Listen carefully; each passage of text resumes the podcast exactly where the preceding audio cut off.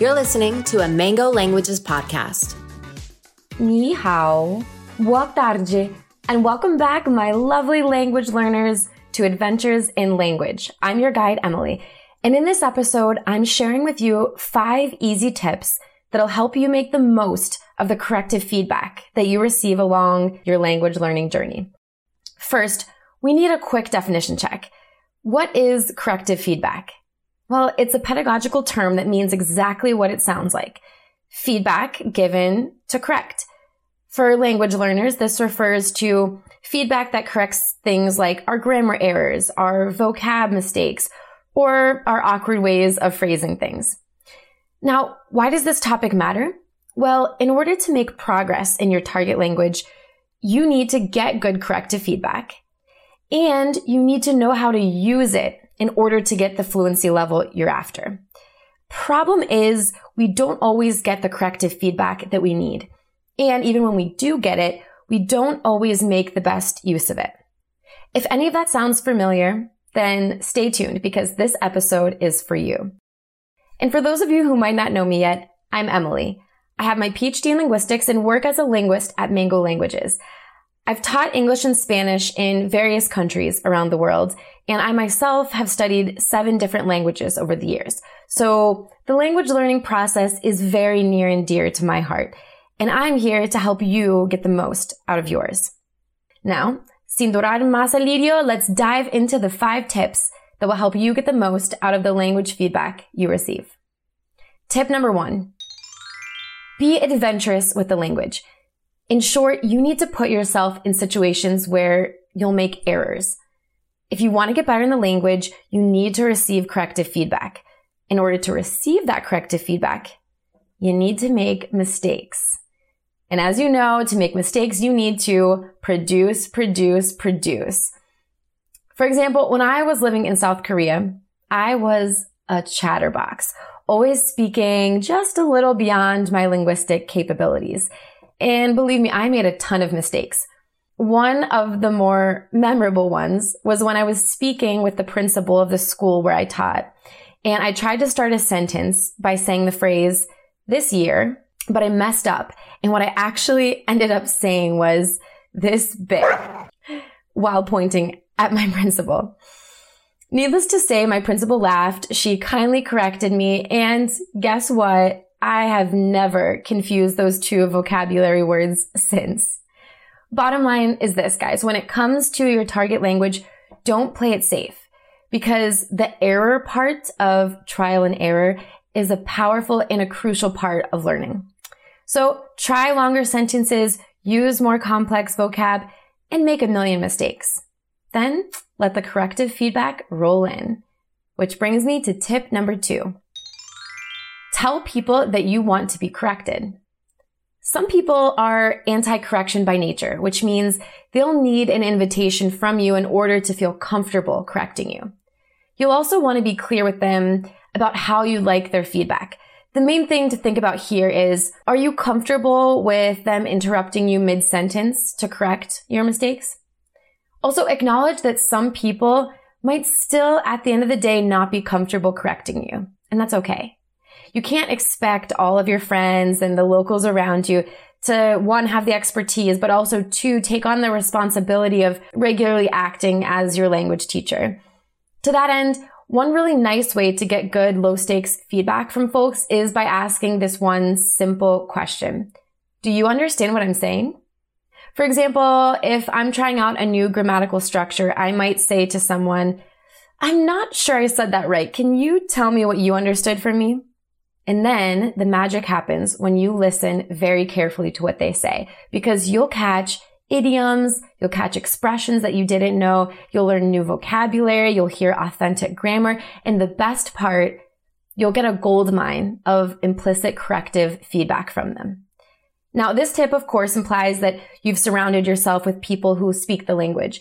If you're enrolled in a language class, then this could be your teacher and your classmates. But you might want to seek out connections with people who speak the target language outside of the classroom. And if you're having trouble finding speakers in your area to talk with, or if face to face interactions simply feel like more social pressure than you're in the mood for, then don't worry because there are a plethora of digital communities out there where you could build community and get that corrective feedback in the target language. I personally like using Facebook groups for this. And uh, another fun avenue that you might not think of is online collaborative virtual gaming sites. Tip number three, listen closely for subtle error corrections. Now guys, this one really boils down to simply being an active listener. But in particular, it means listening for something called recasting, which is a corrective feedback method by which the corrector repeats your utterance but subtly corrects the error that it originally contained. This method can be so subtle that it often flies under the radar if you're not paying close enough attention.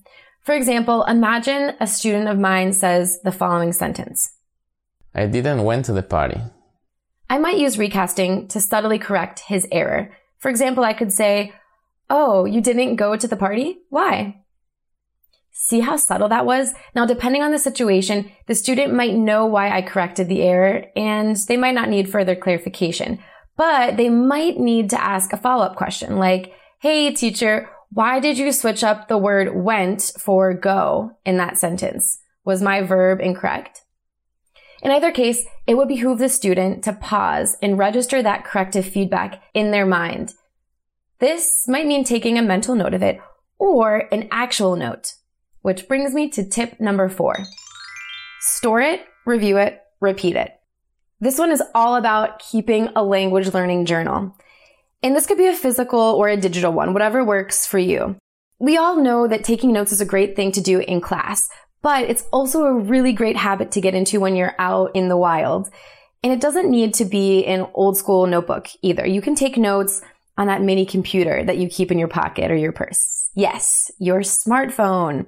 Just in the way that I use the notes app on my phone to keep track of my to-dos list, I keep a list to track the corrective feedback that I receive when speaking in Korean with native speakers. For example, I'll think to myself, okay, did they recast an error that I just made? I'll note it down. Did they tell me that I used the wrong word? I'll note it down. Sometimes I'll note it down right there in the moment, but usually I do it after the interaction has ended. Either way, the next morning while I'm waiting for my coffee to brew, I review my notes. And that's how you can cement corrective feedback into your memory. Now, why exactly am I recommending that you keep a language learning journal? Why is it such a good idea? Well, keeping a journal allows you to offload some of the corrective feedback that you receive. And when I say offload, I mean offload it from your brain. When you're learning a language, you receive a ton of corrective feedback about grammar, vocabulary, slang, cultural norms, and bits of that corrective feedback can often fall through the cracks, never quite making their way into your long-term memory. There's a really unhelpful and pervasive myth out there that we humans only use 10% of our brain's computing power. But that's false. It's a three pound organ. We actually use all of it most of the time and it does get overloaded. So you can help reduce your brain's cognitive overload and prevent corrective feedback from falling through the cracks by offloading temporarily into a journal and then reviewing it later. Okay, so pause the episode and go set it up right now. Okay, hopefully you set it up for yourself. And now we're heading into our final tip, tip number five synthesize, then prioritize. You can't master everything at once, so you're to need to prioritize. Now, this tip is most applicable to learners who are in the situation of having a teacher who gives them too much feedback at once. For example, you may get an essay or an exam back from your language teacher and find that they covered it in red ink, scattered corrections every which way. How do you make sense of it all? Where do you start? Well, you start by synthesizing it. So for example, can you organize the comments into just a few main categories?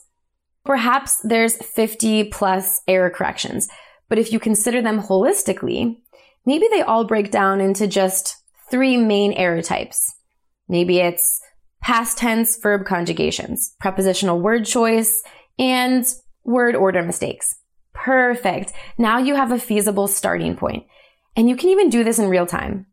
When a teacher tells you that you've made an error in class while you're speaking, try to categorize it in your mind. What kind of error is it? Is it a vocabulary error? Is it a verb conjugation error? That'll help you make sense of it and remember to review that section of your textbook later. In short, this tip is really just about good old fashioned intellectual hygiene. And pro tip, if you're really struggling to find overarching themes in your teacher's corrective feedback, then go ahead and ask them directly how to help you prioritize what you should focus on. That's what they're there for. Lean on their expertise to guide you on your language learning journey. Well, friends, that's it. To wrap up, let's review those five tips one more time. Tip number one, be adventurous with the language. Tip number two, tell people that you want to be corrected. Tip number three, listen closely for subtle error corrections. Tip number four, store it, review it, repeat it. Get that language learning journal.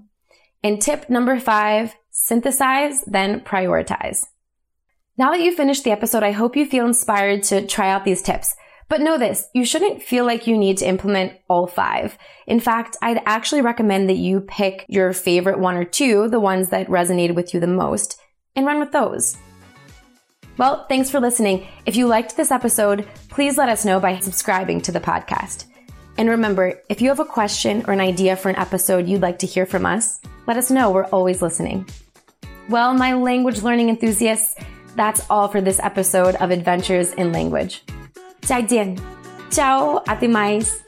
And I look forward to hanging out with you here next time. Bye.